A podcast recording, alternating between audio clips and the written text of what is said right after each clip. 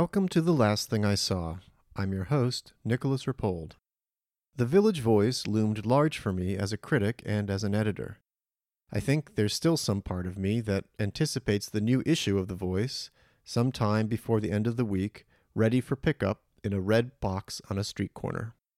The Village Voice I grew up with may be long gone, but it's been a joy to read and even work with my favorite critics who wrote there. For this episode, I'm honored to bring together three all star alumni of The Voice to talk about movies. Manohla Dargis is the co chief film critic of The New York Times. She started writing about avant garde cinema at The Voice early in her career. Amy Taubin is a contributing editor at Artforum and Sight and Sound, and she wrote full time at The Voice for 14 years. And Lisa Kennedy has written for The New York Times, Essence, American Theatre, Variety, and The Denver Post on both film and theater. Before becoming a full time writer, she was an editor at The Voice for a decade, editing pieces by Manohla and Amy. This episode is something like a dream come true for me, and so I had to ask a little about their memories of The Voice before we talked about some recent highlights from their viewing. I'll also include a selection of their past work in The Voice in my next newsletter, and I encourage everyone to spend some quality time with the archives. Finally, my deep thanks to Amy, Lisa, and Manohla for taking the time to talk. Welcome to The Last Thing I Saw.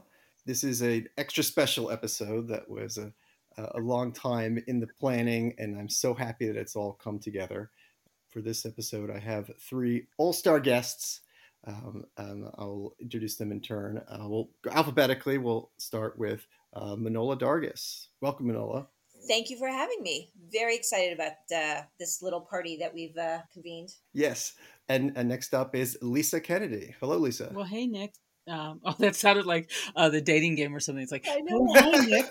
Uh, yeah, I, right. of course, you couldn't have gotten two of my more most favorite people together. So I'm really Last but not least, of course, is Amy Taubin. Hello, Amy. Hello, Nick. Hello, Lisa. Hello, Manohla. And mm-hmm. these are two of my favorite people who I will be with. Nick, you are a favorite person, but Manohla and Lisa, long history, really yes, fantastic. And that's sort of the the was the sort of occasion for bringing you three together. Uh, is the shared history at the Village Voice. I was just saying that I'm recording a separate introduction uh, for this, and I guess part of that is that I, I didn't want to just be talking about how much the voice you know meant to me mm-hmm. um it, you know otherwise i'd be here just you know kind of gushing but that's that's sort of the, the connecting point i would just love to hear about your shared history there and you know when you first crossed paths and what the kind of general timeline is for for each of you working there I really don't have a sense of the timeline. I think I was there slightly before Manohla, uh-huh. but I had other editors before Lisa became mm-hmm. the film editor. And I will say right now that I think Lisa was, in many ways, the finest editor I've ever had. And I've had about a half dozen really great editors. Aww. But what Lisa did was something else entirely. Yeah, I, I would. Uh, I think it's Lisa Kennedy praise moment here because I was like this little blob, you know, when I came in, and I I I started at the Voice in uh, a long time ago, uh, eighty seven. I was in graduate school at NYU getting my master's, and I took a class with Jim Hoberman. He uh, recommended me to a previous film editor who I will not mention by name, uh, who was not very nice to me. Lisa, I'd never had this kind of rigorous uh, editing before, and Lisa really, I feel like, made me into an into a writer honestly. And for that, I am grateful, though I'm sure there are a few directors who really are not happy with you, Lisa. But nonetheless, thank you. yeah. And Lisa, when what years were you there, were you there at, at, the Voice? Well, I think I got there in '86 as a free uh, freelance copy editor, and just kind of made my way along. And uh, and the first real opportunity that I had to pitch to go for a job was the film editor job where I had to do sort of a proposal and everything. And I remember it quite well. But, you know, I inherited it's a little bit like getting the keys to the kingdom or keys to, you know, this amazing car. And you're like, how does a stick shift work?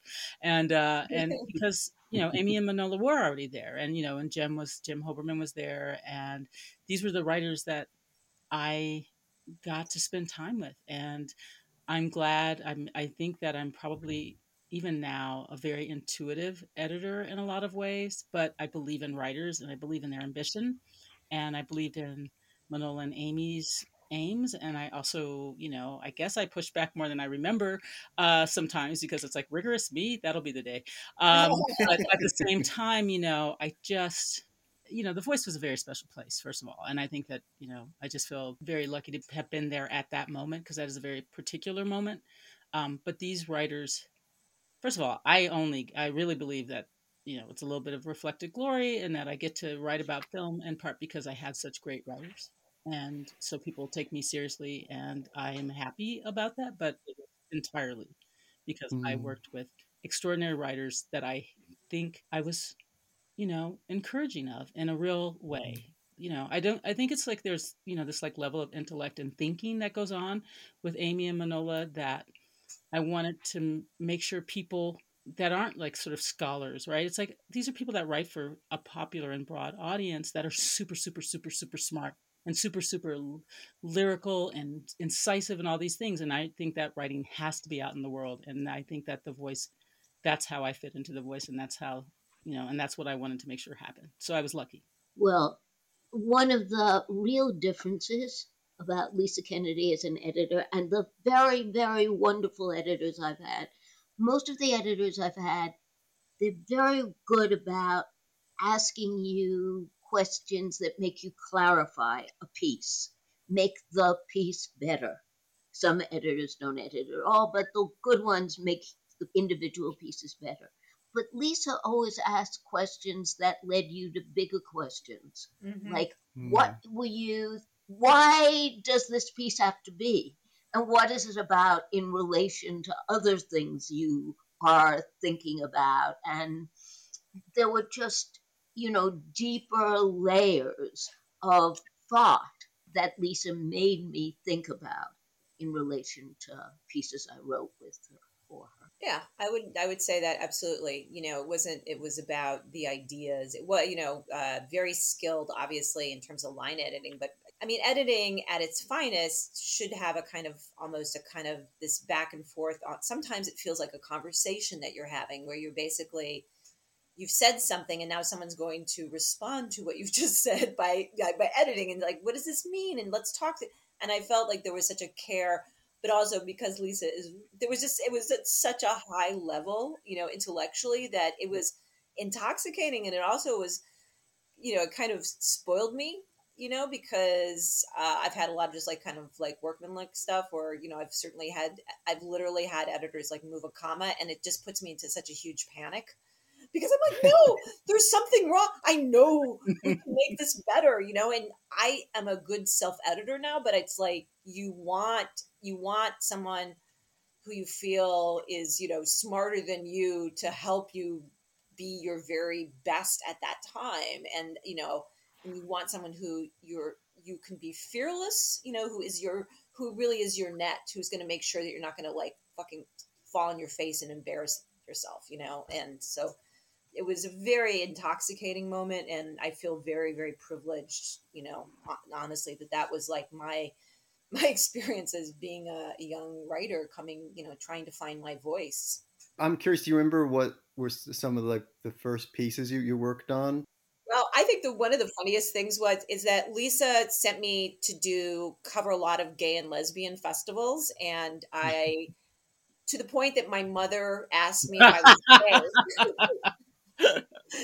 I was living with my then boyfriend, now husband, and I was like, "Mom, like, like, no." But it was very. It was just like it was also because I when I, I, my entry into the voice was um, rather hilariously writing a column on avant-garde cinema when I was asked if I knew any I was like yeah I'd seen Brakhage movies and you know Ernie Gehr but um so making a with Lisa, I was making also a leap into doing more mainstream stuff and more pop stuff, which which was really fun to do. And Lisa has a really, really, really like probably more than most people I've ever worked with a really great sense of pop and what is pop culture. And so for me, it was like making this transition from writing about more abstruse stuff and, you know, avant-garde work to writing about pop stuff. Um, but Mm. really, I covered so much gay and lesbian festivals that my mother literally. asked me questions. That's really funny. In terms of, I guess, movies that were coming out, one of the waves of independent film was then. Were there any particular reviews or features that uh, each of you remember around that time? I don't know, I guess 89, 90, 91, or It was ancient history, man. We have watched so many thousands of movies since then. It's very hard I, to. I can't imagine how you all remember. Um, Yeah, I mean, we were writing. Both Amy, Amy had a co- also was a columnist, and and we were Mm. both writing every week. So ugh, I don't know. But I remember a piece that Lisa encouraged me to write. I mean, she encouraged me all along the way of it, and I really was terrified. My shrink had died, and Lisa yeah. thought that I could write a piece about the death of my shrink. oh wow, And it truly is one of the pieces that, you know, I'm putting together a collection, and that's a piece that I know has to be there, even though it has nothing whatsoever to do with film, or only uh, in a way that he wasn't really interested in films. wow, that's fascinating. Yeah, I mean, I have to say, you know, one of the things that was really a pleasure for me um, was when Amy began writing also the art and industry column. Um, Mm. because it was so meaningful to what was going on with independent Mhm. cinema and she has this kind of unerring taste that i found you know just so illuminating and great for our readership but you know i guess the funny thing is it's like that was a great piece amy that you're just talking about and i just also think that i mean forget me it's just like that's i don't know who that person is that i used to be smart evidently um, but, uh, but I loved how generative that space was and how we were able together to uh, just be really, you know, I mean, I think that criticism, I, I don't know how other people feel, but I am so exhausted by film Twitter and it makes Oh. me so sad and resentful. And I feel like this is not a club I want to be in. And this is not the club that I grew up in, which wasn't a club. It was like these people teaching me how to think and read, you know, read film, but understand film and embrace it and also embrace writing. I mean, I feel like the thing is, I worked with writers who knew so much more and continue to know so much more about film than I do, but I cared about them as writers and I really believe in writing. And that's kind of that's my little wheelhouse, I think, even Mhm. now in some ways.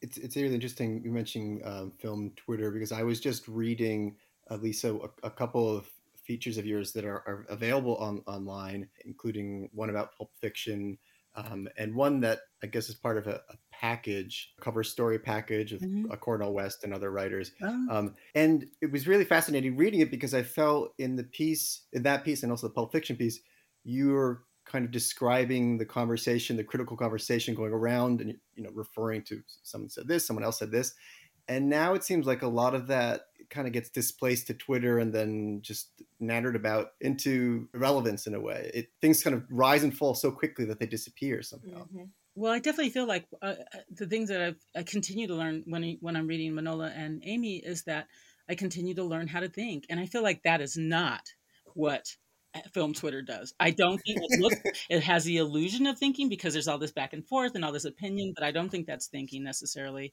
and certainly not the kind of thinking that compels me, which is I don't want to be told how to think. I want to be encouraged to continue to think.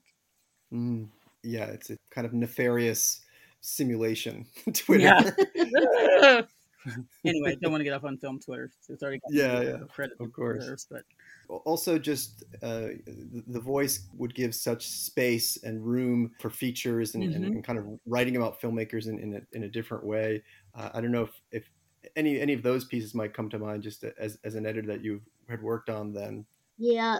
Lisa, did you did I work with you on the piece on kids? that's the season of our time together. So I would think so.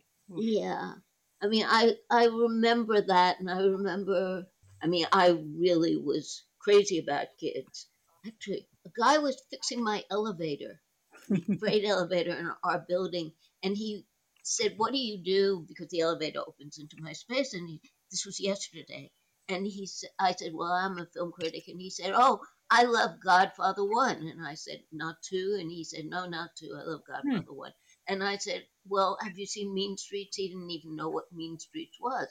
And so he was asking, What do you like? Blah, blah, blah. And I said, Well, what do you like? And he said, Kids. I grew up in the city and I was a skateboarder. I love kids. Did you ever see it? Huh. That was amazing. That is amazing. That's great. So funny. I love it. But when you wrote about kids, that that entailed, I guess, talking to. Harmony and Yeah. Larry. And I don't think I talked, I talked to Chloe, but I don't think I talked to any of the other skaters. I didn't talk to Justin or any of the actors. But I did talk for a long time to, I mean, I think that was Harmony's first substantial Harmony on a page. Yeah, yeah. I think that you actually worked with Abby on that, possibly. I'm just looking up the uh-huh. date, so I don't want to take away from another That's editor. that's why I asked. Yeah, with so sudden we get like shout outs that I really want to make sure that she gets. You're fact checking on, on, on the fly. well, it was you know it was a, a long time ago. We but um, I the one thing I would just say about the voice at that at that time, just because also the voice became very different. Um, but at that time, it was exceedingly thrilling and intimidating place to be. You were working with some of the great writers. You know, you mm-hmm. would be walk down the hallway and you know bump into Ellen Willis, or you know, I mm. remember. I remember just sitting there and watching Nelson George and Greg Tate have a long conversation, you know, oh, about Oh, wow. like how change is made. And, you know, it was blowing my little brains. Like, you know, you're just, it was amazing. It was like everyone's head was on fire. And it was very, very rich. You know, we would uh, get together and we'd have different meetings. There was a women's caucus, would get together. I mean, it was just, the place was just alive and, you know, astonishing range of talent there but you know it was uh, it was very intimidating and you just i felt like a little mouse there you know it was very brilliant brilliant brilliant people It was a Really good. crazy place. Um, the Times just did a around Sundance time a piece about the Ruby Rich sort of curated Oh, yeah. um, Mhm. Panel at Sundance because it's Mhm. the 30th anniversary and it was the sort of queer cinema one, barbed wire kisses. And the thing that was sad to me, and you know, because I ramble, so I get it, and I know how writing features is, but I think what got lost was just the sense that Ruby's piece happened at the first time at The Voice is Mhm. a central thing. I mean, it's like Jim reviewed Superstar, you know, the Todd Haynes. I mean, it's like there's just a way in which I think the voice was absolutely essential to that sort of lifting off in any way, shape, or form. And I think that that got lost in that piece, which I loved, but in some ways. But I just think that that's what the voice was like. It was crazy, crazy connected, and the talent was ridiculous and intimidating and wonderful and nuts and badly behaved and all the good things that happen in this space, you know. And uh, Yeah. you know, I do think that that queer cinema piece and that push, it, of course, it may have happened, but I actually think that this was a time in which you know criticism really did. I still think it can and does, but really did have a way of making sure that there was a conversation Mhm. Mhm. um, Yeah. broader than just the bunch of film people writing about it, like big conversation. Right. And there were packages, you know, where Yeah. six or seven writers would write about something. Right. Yeah. Um, and that those were really great conversations. The gist is the voice was killer. Yeah. That's the, the yeah. the takeaway, the voice was Yeah, takeaway. Yeah. I mean, part of what I also loved about the voice was just having the voice perspective on, you know, whatever mainstream thing was being carpet bombed and marketing it or this or that, you know. I mean, I I will say that uh, I remember that when I did my proposal for the gig, that I was like, Mhm. oh, we have to flip everything. It's like the sort of most general taste writer has to write. Not that there were many at the Voice, but you know, and then get Jim on something big, Jim, J. Hoberman on Mhm. something really big, or like Manohla on something really popular, because I felt like that's I, I want those brains addressing those films because I think that made us smarter uh, in terms of popular culture, and I really wanted that kind of intellect to sort of you know take a swat at something or or embrace it, whatever the choice was. Yeah. Well, I, I- yeah, I'm sure we, we could continue. Our love fest of the Village Voice, yeah, no, don't stop. Yeah. I know. I think we could spend the entire time talking about the voice. Honestly, it was it was uh, so like deeply profound. It's you know. I mean, I also want to just say very uh, weirdly. I was also um, I had an internship at The Voice when I was in high school. so, Oh, Oh. Yeah, and it was when uh, the voice was on University uh, near the right near the bowling alley over there. Oh, yeah. Uh, yeah. And I I had an internship there, and my favorite part of that internship was all the um, music critics would leave all their records out, and I would just thumb through all the records, and which is how I like found this this strange record that was a was Devo's first record, you know, Oh. like that. um, and also one day I went home. I just, I just, I don't know. I was at the Voice, and I, maybe it was because of the Voice. I went home and I changed into all black, and I started wearing all black from then on. And I'm currently wearing all black right now. but then I also had an internship at the Soho Weekly News, so I think I was there when Amy was at the Soho Weekly News. So, Wow. You were? Wow. Did we I ever talk know. about that? Um, I think we must have been there at the same time. It was Huh. um, briefly, but it was like you know one of these little high school things where I was just doing grunt work for you know credit. So. Amy, you don't remember a black clad intern at the time? Everyone at the Soho Weekly News wore black all the time. Um, yeah. well, um, we can move on to the to this to the second half of the podcast. Um, uh, the last thing I saw is is generally the idea is talking about recent things you've seen. Uh, so this is kind of yeah, again the all star edition for this.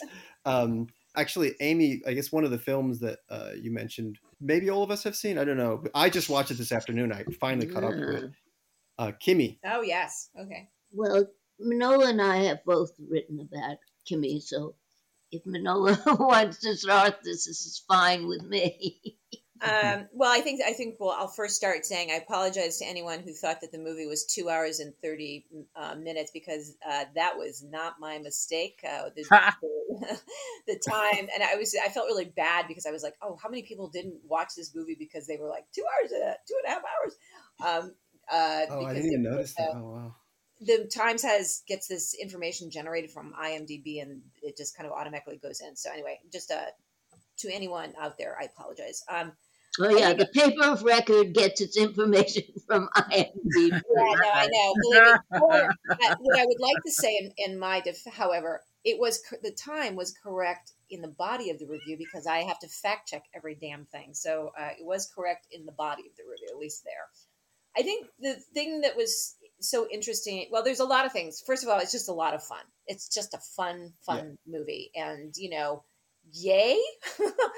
um, Mhm. that's awesome um, because I feel like uh, since we are still in the pandemic, even though we some people like to talk about it as if we're post pandemic, but we're still like I'm so happy to get anything fun that just lifts my spirit uh, up. But I'm so interested in that. This is uh, the, what Soderbergh's new his model has been for his last. This is his seventh movie in what five years, Amy, and I think, you know, four it- it's just so interesting to me that he has embraced this very kind of very.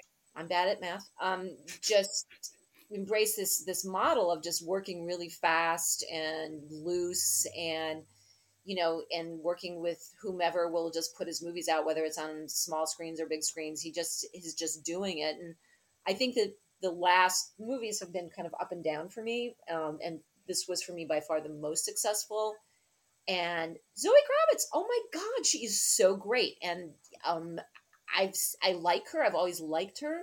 She's obviously beautiful to look at, but you just realize that so many directors just use her in this kind of ornamental fashion, where Soderbergh was directing her as a performer who could actually bring it, you know, and that was Mm. really exciting. And I really hope that people start paying attention to her. So I'll let Amy and Lisa continue. I love this movie. I mean, you know, this and it's weird, out of sight. And um, I mean, there's a definite relationship between Mm. them. There are Mm. two of my favorites. They're genre movies.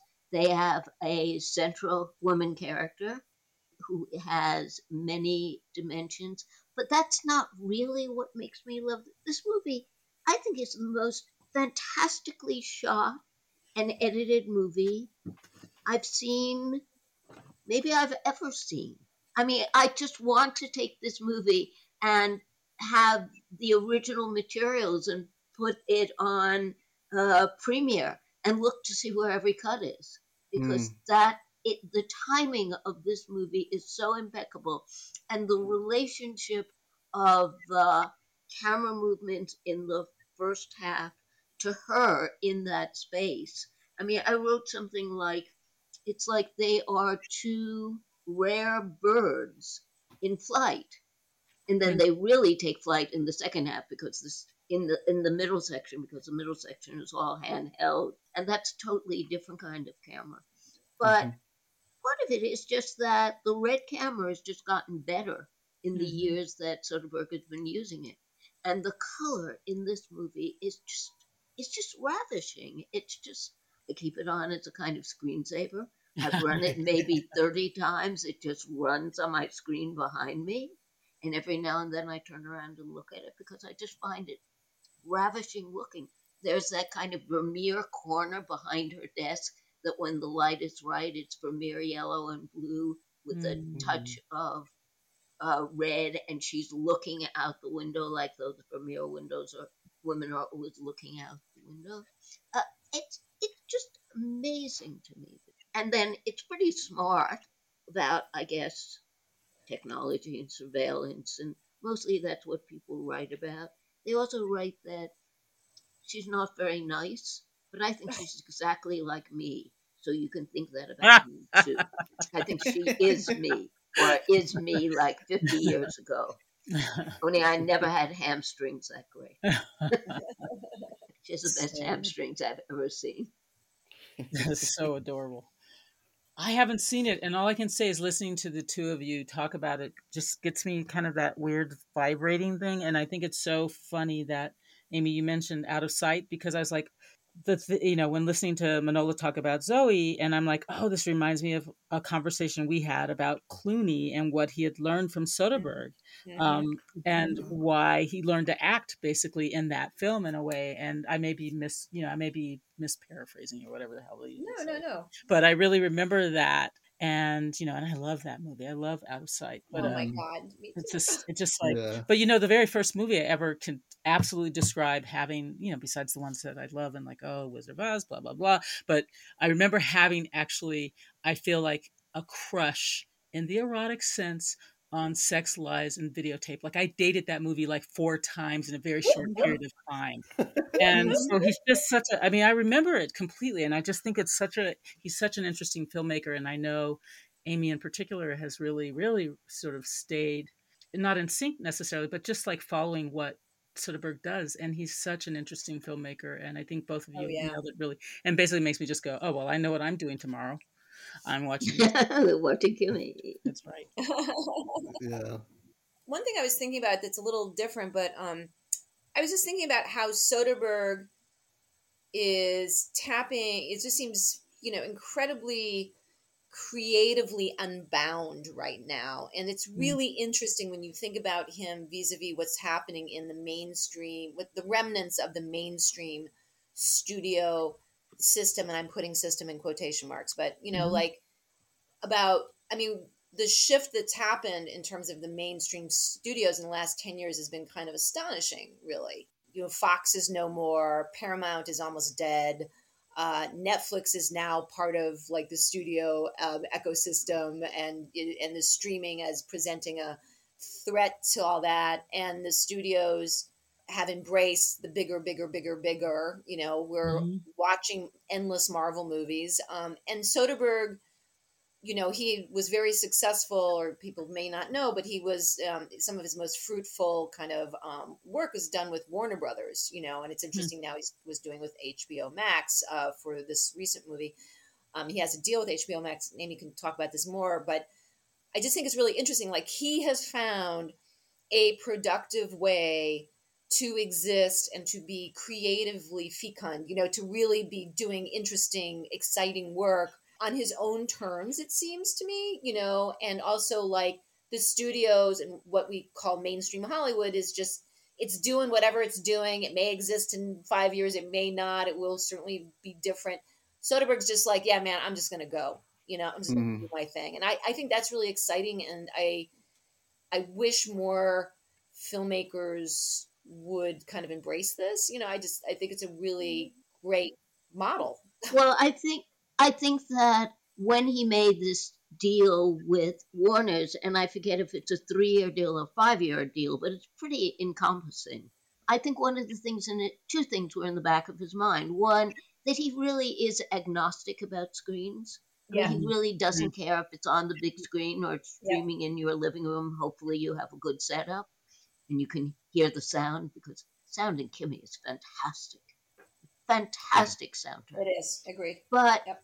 it, what he also realized was the kind of movies, smart movies that are medium sized movies, that's what the studios can't do anymore. Right, they don't have right. the economics to make a movie that costs thirty or forty or fifty thousand dollars and that plays to an audience that's interested in ideas or drama or whatever.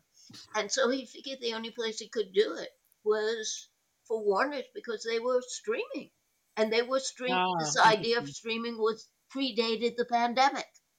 Yeah. Mm. Uh, I thought that, that that was like a real um, Austin Powers moment. Fifty million dollars or fifty yes, thousand dollars? Like fifty million. Fifty million. Thousand dollars. I think that would be great. I'm sorry. no, I, am teasing. But, that's uh, why. I, that's why I can't pay my rent. This is right in this like, calculation what, of the zeros. exactly.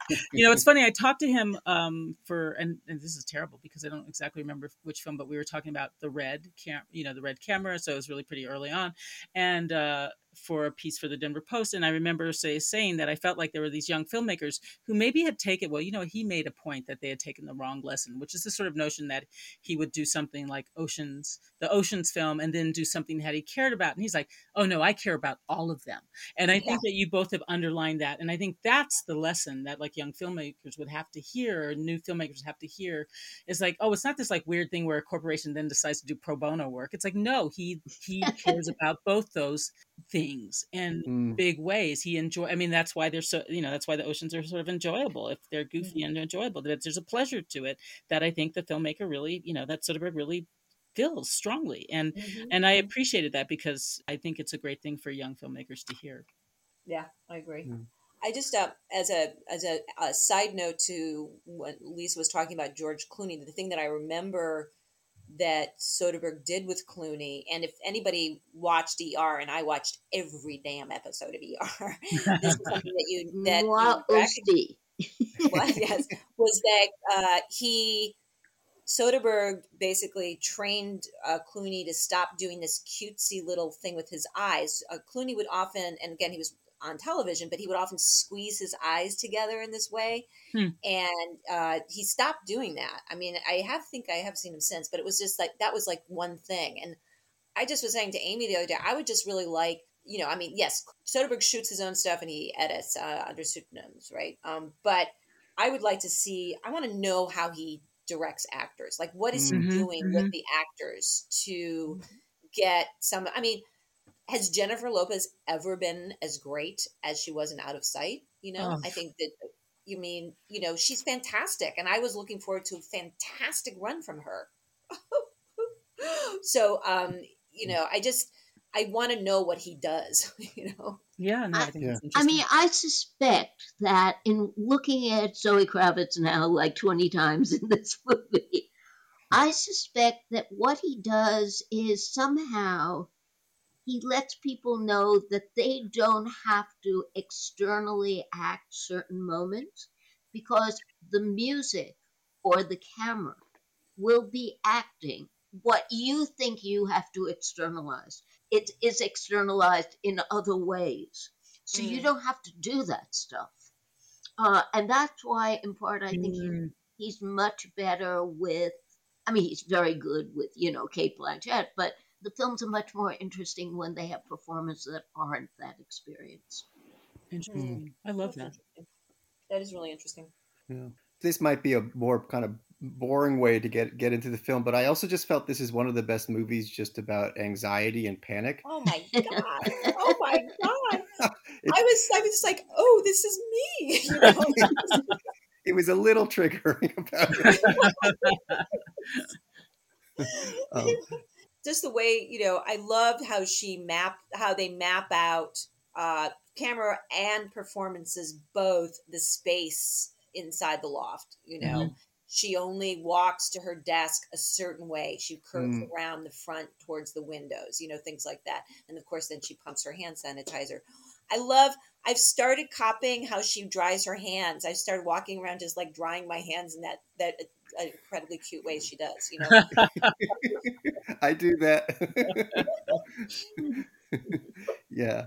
It's a movie where it's all kind of unified around her, you know, intimate knowledge of and patterns in the apartment. It's such a well modulated and thoroughly using every part of the space. And I, I, I happened to watch, or I had, I put Rear Window on Mm. on the Mhm. plane Mhm. while I was typing, and then I looked up Hitchcock Truffaut when I got home, and something in there also reminded me of this movie, which is Hitchcock is always like, you know, in Rear Window, he's a photographer, so that's going to come into play later, his camera later on in, in the movie as well. He's very efficient with everything. And I also felt this is a movie that's very efficient with every piece of information I and like habit you learn Well, about. people. let's give. I have to say, we have to give David Keeps uh, some. You know, the screenwriter. Yes. I, I I did think about Panic Room because uh, Koepp also wrote Panic Mm. Room, and yeah, I'm also I love movies, and uh, it doesn't give away too much, and I like movies that either are completely set or partly set within really confined spaces. I mean, you know, extreme versions being like Larry Cohen, you know, the phone booth movie. I think he wrote that. You know, like these very small compressed spaces and what. And of course, this is a very nice loft. But watching filmmakers do amazing things in, in limited spaces is just really fun, you know. And it's just this. It seems like it should be an exercise that everyone has to do. You know, really fun. I mean, the, the tons of things different from from Panic Room. But one thing that comes to mind is that the mastery of the space is kind of expressed through her. It doesn't feel like it's sort of coming from the filmmaker. Good filmmaker. No, that's very. That's a really good point. That's a very good point. Yeah. Well Um, said. I like that. Yeah, Very nice nicely kind of- done. Yep. Well, that uh, so that's uh, that's that's Kimi available on HBO Max. Um, is it showing in theaters as well? No. No, unfortunately. No theatrical yet. Okay, not at all. Maybe there will eventually be. Manohla saw it in the theater.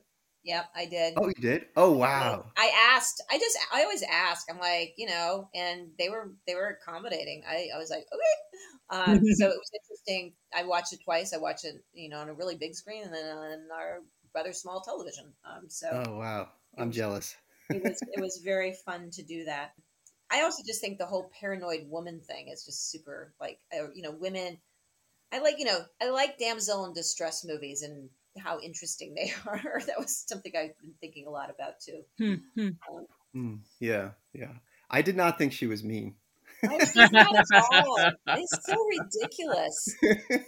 Oh, Film, Twi- film Twitter thinks she's mean. oh, Well, there you yeah. go. there you go. Exactly. There you go. I, I actually was kind of inspired by. it. I was like, God, I, I need to like hold my ground like that. oh, I like that you're saying that. I love that. I like that Manohla said the thing about um, drying her hands a certain way, Yeah. and you said, "Oh, I need to do that," because I feel like the way I understand film, and I don't have this with theater. I don't have this with.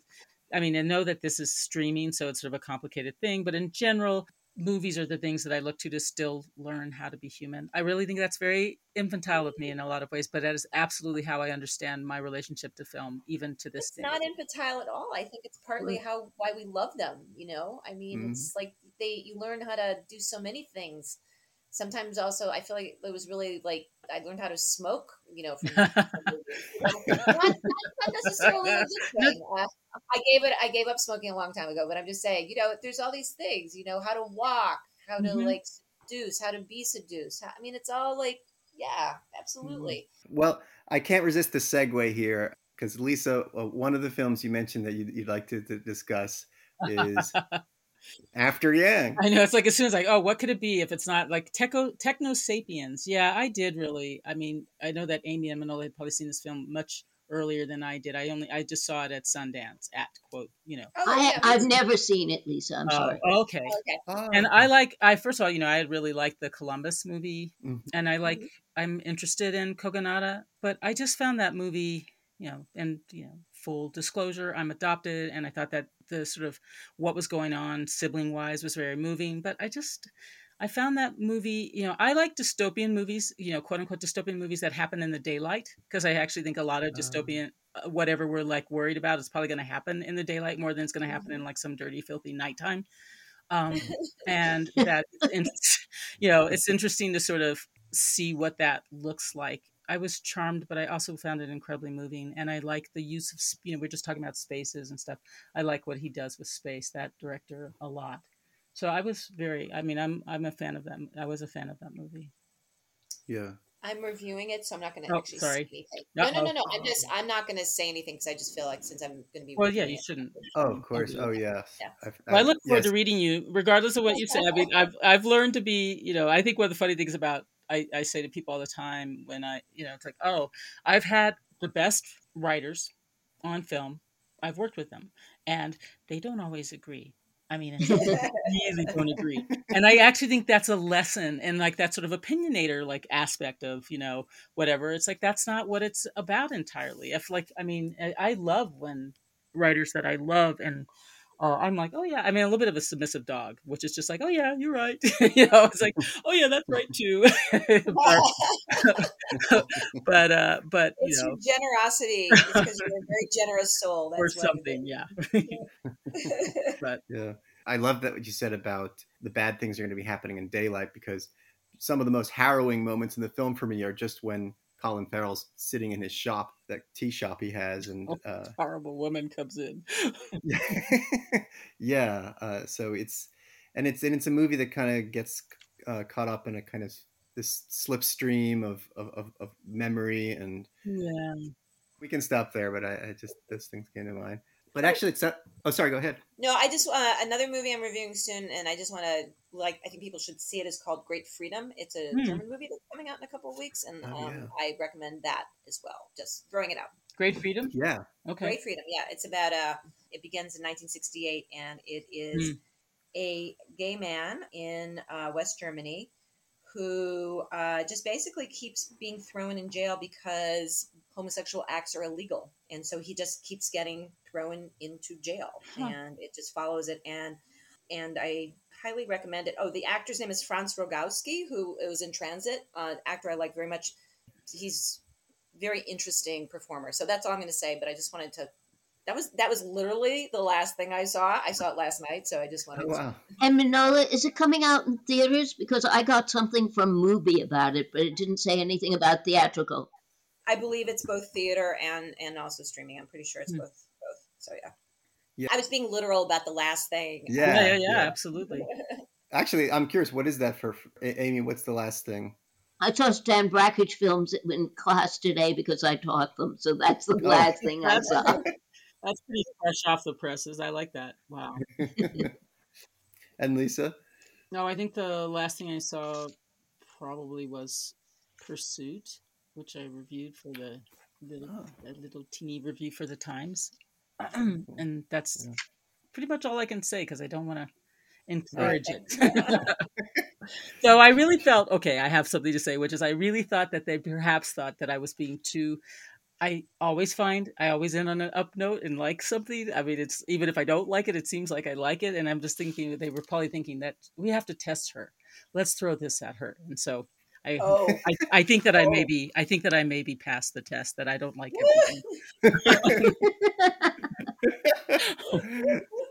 Just checking. I know, really, it's like I think they're trying to test me. Well, off for them. I think we would have a to see what was worse though, Lisa, because I also did um, the badly named um, Uncharted, which is this big. Oh. oh yes, I know. I was saw the I saw the Right. trailer for that one too. They're yeah, all right. That- Uncharted. Every single thing has been charted already. You know, I, I mean, it was like I was so like I'm used to really shitty movies, but I was I was this even threw me like I was surprised. I really like watching Tom Holland. That's the only thing because he's he he has this great uh, background in ballet. He's ballet Mhm. and he trained as a gymnast and also he ran parkour. So he is an inc- he's really fun to watch just physically. It's just like you know I. Um, so it's really fun watching him bounce around. Um, that was the best part of it. but it was like I'm it's so bad that I actually watched National Treasure to make sure that it was an exact ripoff of National Treasure. So I was like, oh boy. but at least with National Treasure you get, you know, Nicolas Cage doing it whatever the fuck Nicolas Cage is doing, as opposed to Absolutely. you know, yeah. holy moly. Oh man. Okay. so no no uncharted waters for a That's Oh. right. Yeah. Well, I, I guess there are there are a couple more movies um, that we, we could talk about. I think another Sundance movie that also uh, Lisa you liked was Mija, um, which I heard really good things about. Yeah, I never. I mean, I sort of sent Amy towards Amy towards it, and I don't know what she thought. And I never, I never got there. Oh, good. Okay. Phew. Uh, like, because the silence was deafening. Uh, I'm like, ruh I'm not going to ask because I feel very protective of it. Uh, you know, I thought that this movie did so. uh, It's by Isabel Castro, and it's you know, it's a it's an immigration story in a lot of ways, and an undocumented story to some degree um, about these two daughters, but one in particular, uh, Doris Munoz, who uh, is a music promoter, manager person, and I just felt she. First of all, I thought it was kind of gorgeous and she shot it with uh, I mean, Mm. she was the cinematographer but there's a couple other people that were also shooting it but um but i found that there was just this nuance to the story like there was joy but there was also hardship and not just the the sort of heart tugging hard you know it just wasn't a traditional documentary i felt like in terms of the shitty story of undocumented folks from Mexico in this country. It's just like, but it was really, I felt like it was on its own terms. She did some interesting things with voiceover uh, as a kind of internal narration of the of the film and of the character. So there was an intimacy to it that I really was touched by. And then sort of in the middle, it does this crazy ass thing where it kind of like jumps to the other character for a while and then loops them back in together, but like actually really does sort of go to Dallas. And like, you know, it's in LA and then it goes to Dallas and finds this Chicana uh, singer who may or may not sign up with Doris. And I just found it really smart and subtle and kind of brave and wise about what that story you know this is a this is an instance of where i feel like the the filmmaker really understands her subjects and understands what's special and heroic and human about them and i found that to be incredibly moving. It doesn't seem like it's i just uh, i didn't feel like it i had seen whether it gotten picked up yet but i sure hope it does. It's i think it's a very special film. Yeah, Mija's she's a music. She's a manager of talent, right? Yeah, that- she's a manager. She has this like young guy, and then you know it's sort of like two things kind of converge to like completely make it impossible for her to do what she had been doing as a manager, which was there was COVID, and then there was this sort of guy that she was the manager of who was very successful, and and that kind of falls apart too. And she is, you know, she's the breadwinner for her family. She's been actively moving to get her parents, you know, for the lawyers for her parents to become documented to get green cards, and it's just it's very special. And Jacks Haupt, who's the singer that she sort of connects with in Dallas, she has a similar, she's a natural born US citizen of parents who are not documented. And there's just like these excruciating moments that are less about that for her than they are about like parents that don't believe you should be an artist. It's so it's just beautiful. I just think it's beautiful. Wow. Hey, we should talk about also um one that all three of us have seen, Nanny, Nanny. Because we were Oh right. we were so Lisa and Amy and I. One of the things we did during Sundance is we we were occasionally texting each other. it was very fun, and It then I was. was like, it made me sad because I was like realizing the last time I had texted the two of you was when we actually all had been at Sundance, like physically, Right. you know, and that mm. was kind of Oh yeah, that's funny. That one that came up and it's just like, what movie? From like two, the other year, two years ago. So, yeah, Yeah. exactly. Um, so I just like I both of you were very enthusiastic as well. Yeah. Mm. I think that filmmaker, I don't know. I mean, I think I was the last to see it, but you, um, but both of you, I mean, I guess Amy might have been the first one to see it. And it was one of those things where it's like, oh my goodness, this woman is so smart. And I can't wait to see what else she does. But I just thought thing, you know, that she made all these interesting choices that, uh, you know, there was a lot of conversations about Sundance being, you know, a genre festival to some degree. There were all these sort of people using genre in particular sort of thriller and horror as a way of talking about you know our usual daunting shitty issues um, but there was something very special about this film Yep. And she is she is so so smart.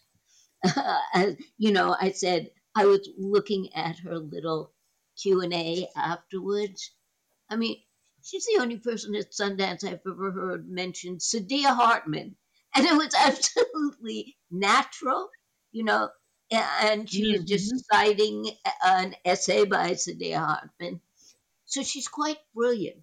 And you know, went to school in Atlanta, but then went to graduate school at NYU, and then made a short film and went to, that went to Sundance, and so she was in the labs. And she seems to have been unblemished by the Sundance Labs. You know, this is the film she wanted to make. No one got under her skin and made her make any changes. I don't believe that. Um, and you know, while this was a Sundance where everyone seemed to be auditioning for what's his name, Jordan Peele, hmm she's the one who ended up with the contract at Universal for this film and for her next film. Oh, I didn't know it. I didn't hear that. That's great. Good Yeah. for. Oh wow, that's cool. That's really know. cool. That's I don't know if Universal is releasing this film, but her next film is at Universal under whatever deal Jordan Peele has. Uh huh. That was one of the things I think that Amy and I probably saw it around the same time, and we were both really enthusiastic. Um, and um, woman has a fantastic sense of color. I mean, she does a lot of really interesting things, but she does. The movie just doesn't go where you think it's going to go. It was unexpected. I think the lead is fantastic. Uh, Anna Diop. Um, I thought she was really great. I mean, it really seems like she's made 10 films before she made this. It It's, a- for a first film, it's astonishing. No, no, it has a it has a kind of a sense of control in terms of its tone and its mood that I that is very I think difficult to do. I, you know, the one thing I just felt at some point with Sundance, and Sundance is so funny because I think we sometimes talk we use Sundance in a very general way, the way that sometimes people, including myself, use Hollywood, and it's like, what does that Mm, mean? You know, mhm. there's like Sundance is a place that I've, I've been very frustrated with, but it's also a place where I saw safe, you know, and it's also where I saw kids and then got stoned with Amy and Chuck Stephens in a car afterwards. Um, you know, and we were all like, holy fuck, what did we just see? Anyway, um, and so it's, you know, so, so there were many different Sundances. And I think that, Mhm, and mhm. of course, with every programmer head of programming it's been different. So i think like we're seeing a, a new sundance kind of emerge in a really interesting way. And there was a but for a while it just felt like the bat the, the kind of generic sundance movie of like you know quirky young invariably white boys coming of age stories. And i just wanted to you know beat my head against the wall. It was just you know like you're thinking i'm walking in zero degrees at midnight for this you know? It's like, right um, so I feel like you know there's been these different way, you know, and of course there were the Miramax years and blah blah blah. And I think right now, you know, the, the two top people right now at the festival are both women. Um, I think that they're doing some interesting work. I mean, I really greatly admire and respect John Cooper, the last person, I, and I think he really kind of moved Sundance in the right direction. But I think, I think that I'm really, really interested to see like what the next few years are going to be because I feel like this Sundance, even though yes, it was a lot of genre stuff, it also felt like I felt like I was watching independent work in a way that wasn't necessarily Mhm, like I mhm. would not look at Nanny and think that this woman was trying to get a deal at Universal. Whereas before, there were some movies you'd see at Sundance and you'd be like, "This is just a calling card to get a deal." Does that make sense? Yes. Yeah, absolutely. I mean, I was astonished that, you know, that her next movie is set up at Universal. That's astonishing because this is a very, this is definitely an art film. There's no way around it. There's, it's an art film with genre touches. Yeah. Um, I just think like I think we might be I'm very hopeful and Mm. interested in Sundance right now in a way that, you know, there was a period of time where I was like, I am never going back there again. And but I always Mm. would, you know, and then I'd be either happy or not. But, but I just feel I feel optimistic about the current team. And so I'm I'm Mm. I'm you know, and I saw movies I really liked and I thought they were they were different. Yes, definitely there were some things that were just like Jordan Peele, give me a deal, you know, kind of thing. But uh, Yeah. definitely, you know, but I also felt like there was other things going on. So But you Yeah. know, the thing about I mean, I got interested in independent film for a lot of reasons, but one of the films I always come back to was it was a studio film that uh, was made like an independent film. It was Mean Streets. It was Mhm. Scorsese's Mean Streets. And it showed me a world that I had never seen depicted on film because Italian American gangsters were always generic Italian American gangsters, and this is the real thing. And suddenly, in Nanny, you see this is a world that is in a lot of different independent films, but not articulated as well. It's a world of a woman who is black and an immigrant and trying to survive in a society that really doesn't see her. And it seems to me that this is the best of a bunch of films that have that element now. Mm. And she's also not a victim, you know? Mhm, yeah. And in Kimi, Zoe is not a victim either, although she's panicked out of her mind.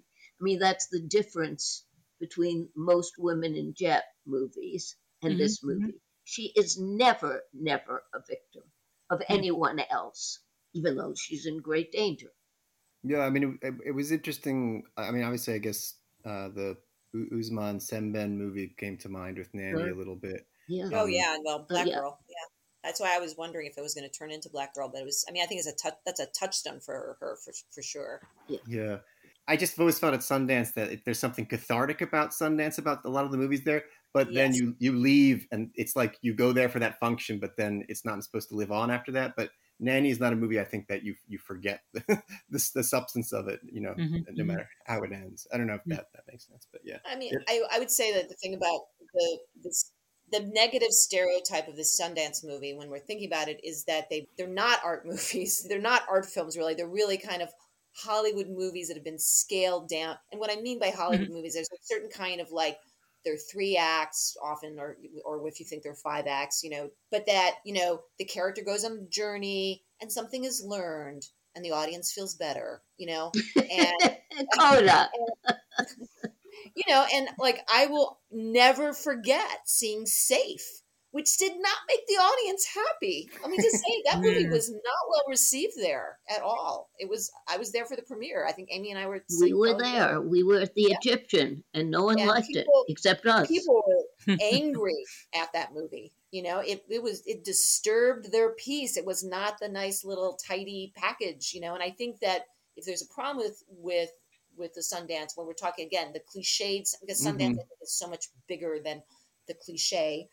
The cliched Sundance movie is too pat, you know, and that and I think that I don't think that Nanny is, and I think that maybe No. is also why we're talking about it in this way. Mhm, mhm. Yeah, yeah. Well, actually, I'm I, I about safe.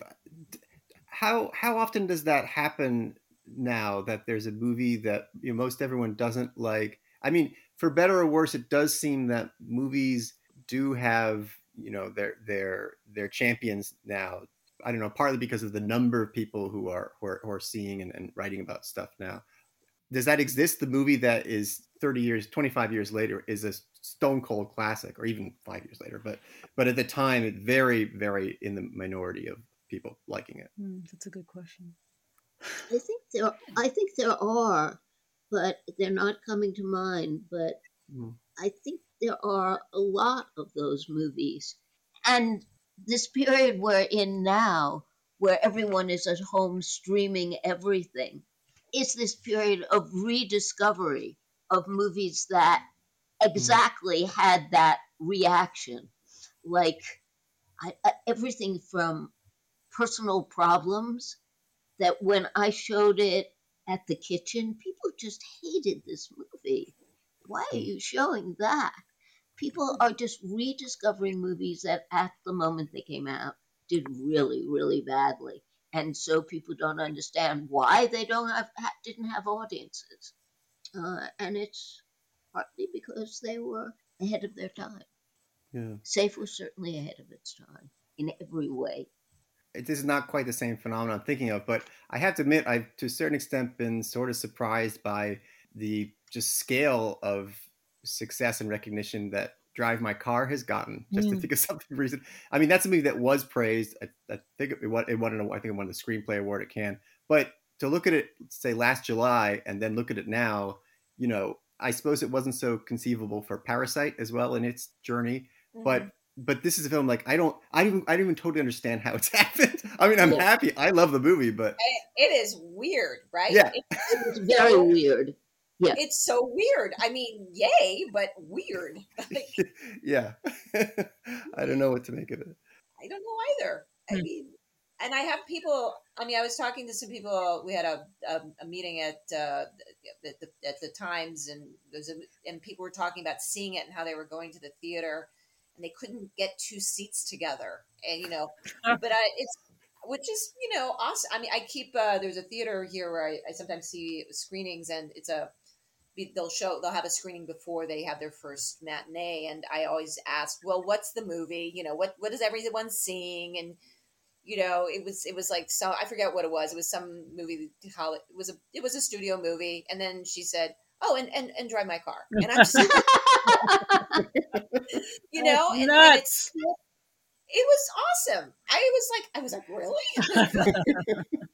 I'm so confused but people are you know it's I mean, I'm sure the distributor's really, really confused, but excited. But yeah, it's it's sort of I don't know, like opposites there. It's bizarro world where it's like couldn't get a ticket for drive my car. It's like, right. I'd like to read that story.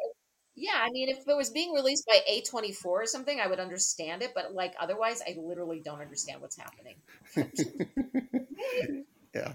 Well, now we know what's going to happen. Of course, there's going to be a whole Drive My Car universe franchise, and oh yeah, you know, the the drive, drive my bus, yes. drive my scooter, drive. Yes. Uh, uh, well, um, I think we can bring things in for the end of our our, our journey here. I don't want to keep uh, too long. But uh, Amy, I know you had there was one other uh, movie. I just also since it sort of falls in with you know, kind of new directions at Sundance, uh, and it's uh, a really beautifully made movie. I don't know if you want to just say. yeah, just about... really quickly. I don't know yeah. that it's a new direction at Sundance because it's a doc, and usually the docs at Sundance are a safer bet than the mm-hmm, fiction mm-hmm. films. It's called All That Breathes, mm-hmm. and it's uh, by an Indian director, Shaunak Sen. Oh yeah, I watched it because of you. That's right, I, I watched it. Yeah that and Nanny are the two movies I took away from Sundance and thought these were a reason to look at 40 movies and just to find these two. Mm. Uh, hmm. there were other good movies, but this is an amazing movie. It's so special.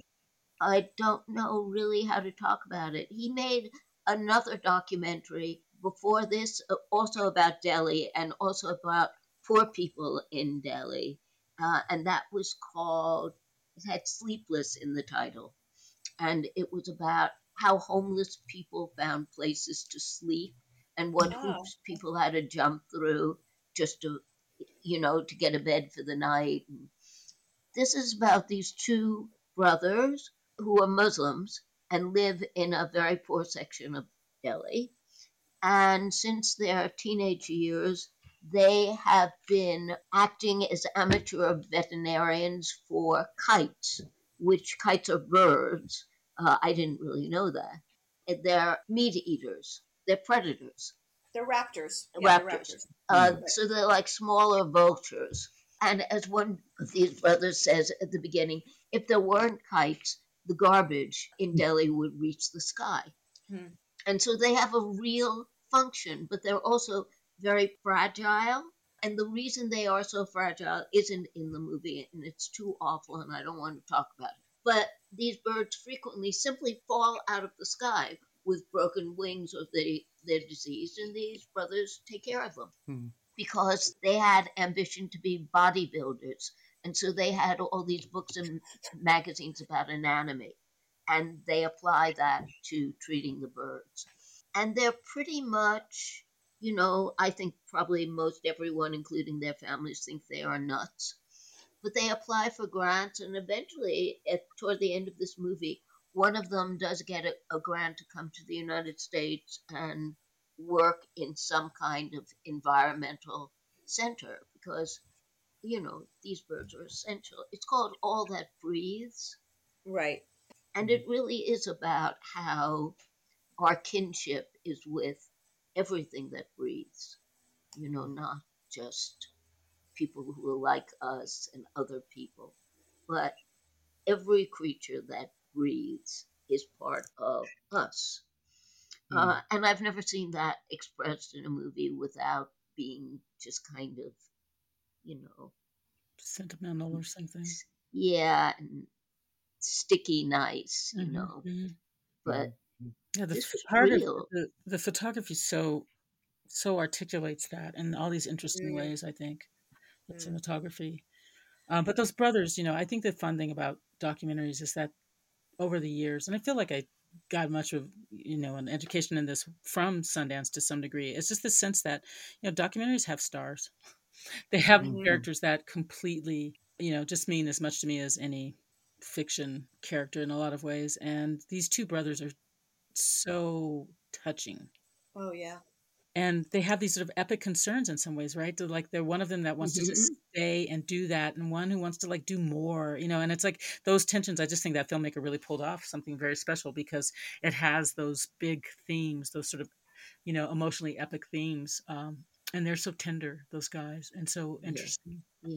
And then Mm. it has exciting, exciting moments like when one of the kites steals Ha! one of the guy's uh, glasses off of his face. That's an amazing moment. It's just like, it is incredible.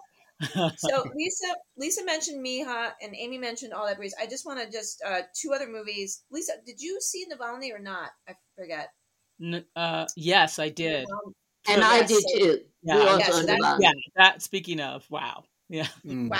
Yeah, we all. I think we were all like that very, very much. Um, Yeah. that was and i just thought it was just i don't know I, what i was thinking but um there are not a lot of movies where you watch and you know if you've read about navalny you have a sense of him but there's not a lot of movies where you go holy shit Exactly. such an amazing holy shit sequence in that movie It really does. And we cannot we cannot talk about it because i don't want to destroy it for people because but it is it's a shocking shocking moment Don't well, you I wrote about it uh, Oh, because okay. I thought everyone knew about it. I won't say it here because I read the whole story on Bellingcat because I subscribe to Bellingcat. Yeah, And I think, yeah. you know, if I could do my life over again and go back 40 years, I'd call up Bellingcat and say, Can I come and work for you? Because Yeah. they are, that is just a great collective of absolute, of journalists. Just Yep. fantastic.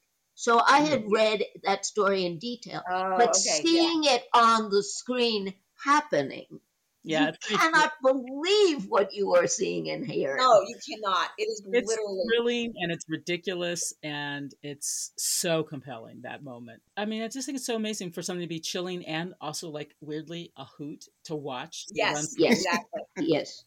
yeah. No, it really is one of those. You look at the person, you're you're, you're like, my god, wait, what? it's really yeah, it's pretty It great. It's pretty amazing.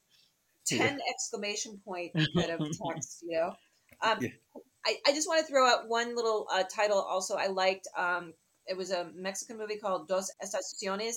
Oh yes. I'm sorry, my Spanish is horrible. Um, and it's about a, a woman who owns a tequila factory that is doing very poorly, and it's a small movie. And initially, I thought it was too under.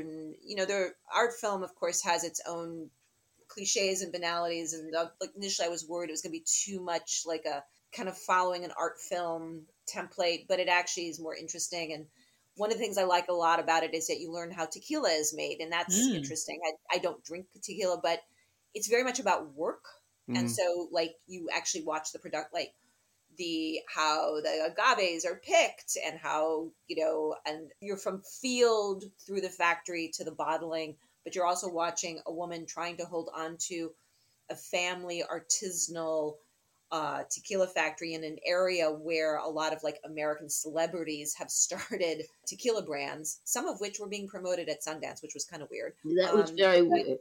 Yeah. Um, but it's a small movie, but I liked it very, very much. And it's another movie because you, Lisa, you were talking about Mija, like the movie suddenly follows a different character. This movie does the same thing where suddenly we're following a hairdresser for a while, and I was like, okay, I'm not sure what's going on here, but, but I we just A leave trans hairdresser. she's a trans hairdresser and she just um and and uh, and our tequila owner is very non-binary. You just ha- like i was like i'm not sh- i think it's a woman. And then i was like oh yeah. You know? She dresses like a man and has tiny little earrings and she has very short hair like and the movie draws like no attention to that at all. It's just like following people you know in their lives. It's Mm. compact um and i i really enjoyed it And she, the actor, not the the hairdresser, but the Yes. actor, the owner, she won the acting prize at Sundance. Yeah, she won an Right. acting prize, which was great. And she's- she's terrific. Really special. Yeah, agreed. Yeah, I, I thought she was amazing. Yeah, She has great presence. Really, really great presence. yeah, on this like second to second level. I even think of like this mundane scene where she's uh, sitting with her, basically becomes her business partner, and is deciding like whether to give her some papers or not. Like, something like that becomes like Oh, but her love, her potential love interest, who we all Mhm. that becomes a part. Yeah, no, and that's yeah. But it's such a good movie about work, and you mm-hmm. really. This is a non. I mean, the other problem with too many American movies is they explain everything. You know, I'm. I feel this way, and you're making me feel this. It's like listening to a conversation with my husband. You're making me feel this way. No, it's like things are just or your friends, but this is silence and you learn stuff about her interior her interior state through the filmmaking and that that's just wonderful That's cool. yeah, yeah, Hmm. definitely. All right, shall we? uh Shall we finish there, or uh, any parting thoughts? Or Well, thank you for bringing us together. Yeah. Um, oh yeah I- yeah. Yeah. I think I had a great time. Thank you. Thank you for doing it. Yeah, just for the sake of uh, giving my last things I, I saw on the plane. I couldn't couldn't sleep, so I, I watched a bunch of '90s things.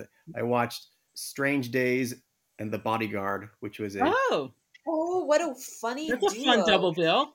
Yeah yeah. So I definitely did not sleep after that as well. So, um, but yeah, um, but yeah, thank you so much for for for yeah t- taking the time for this. It was really kind of a dream come true. So. Oh, man, thank was you so delightful. Really Yeah. fun. Thank you. Bye-bye. Thank you Thank all. you. Bye. You've been listening to The Last Thing I Saw with your host, Nicolas Rapold. Please consider signing up at rapold.substack.com. Special thanks to the Minarets for the opening music. Thank you for listening.